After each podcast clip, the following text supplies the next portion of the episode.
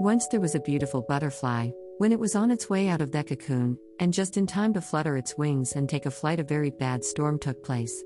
The butterfly couldn't overtake the storm as it hadn't learned to fly. To its hard luck, the force of the storm threw him to the ground and slit its wing a bit. This injury not only got on the butterfly physically, mentally also it was injured. The butterfly lost hope in ever being able to experience fluttering its wings and flying. The only thing that helped him get over this pain was watching other butterflies spread their wings and fly. Finally, this injured butterfly decided it was a waste to live this kind of life, it decided to move and give itself a last chance to try and fly. It made its way up a branch walking slowly and finally it reached to the top and was certain enough to jump.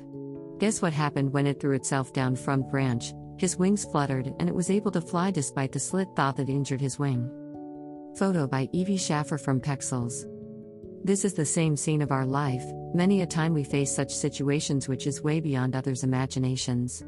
Those who have the right people around them and who have a positive attitude towards the situation they manage to walk past, but what about those who have no one to hear them or guide them? If they are fortunate enough, like the butterfly, they'll find a new meaning to their existence. However, those who are not fortunate, what do they do to overcome the situation? Become alcoholics, chain smokers, drug addicts, and the worst end their life. It's sad to see them end this way. To all the readers of this blog, my only request is to look at life from a different perspective. It's easy to say things, but I know.